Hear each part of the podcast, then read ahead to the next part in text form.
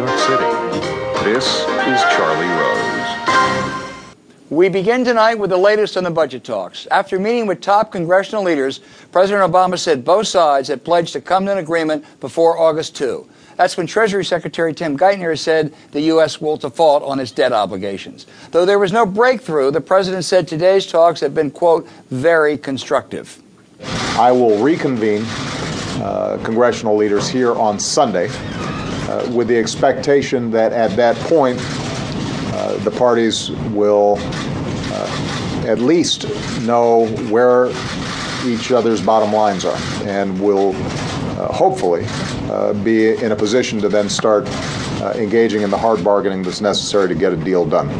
I want to emphasize that nothing is agreed to until everything's agreed to, and the parties are still far apart on a wide range of issues. Uh, but again, I thought that all the leaders here came in a spirit of uh, compromise, in a spirit of uh, wanting to solve problems on behalf of the American people. Everybody acknowledged that uh, the issue of our debt and our deficits is something that needs to be tackled now.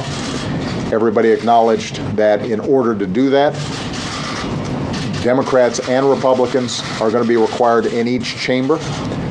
Today's meeting comes as the White House is said to be urging Congress to consider a far reaching debt reduction plan. The proposals under consideration could include major cuts in entitlement programs in exchange for Republican support for new revenues. Before the White House meeting, House Speaker John Boehner said everything's on the table except raising taxes. Uh, we believe that uh, comprehensive tax reform, both on the corporate side and personal side, uh, would make America more competitive, uh, help create jobs in our country, uh, and it's something that is under discussion.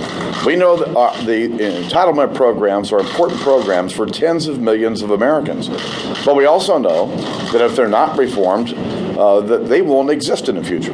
There are changes that need to be made to ensure that those programs are around for the long term. Joining me now from the Senate Press Gallery are Democratic Senator Mark Warner of Virginia and Republican Senator Mike Crapo of Idaho. They are part of a bipartisan group of senators who have worked for months tirelessly on a deficit reduction proposal. Thank both of you for being with us this evening.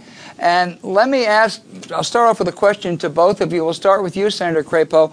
What are the odds, do you think, of a bipartisan deal by August 2nd, and what will be the size and scope if there is one?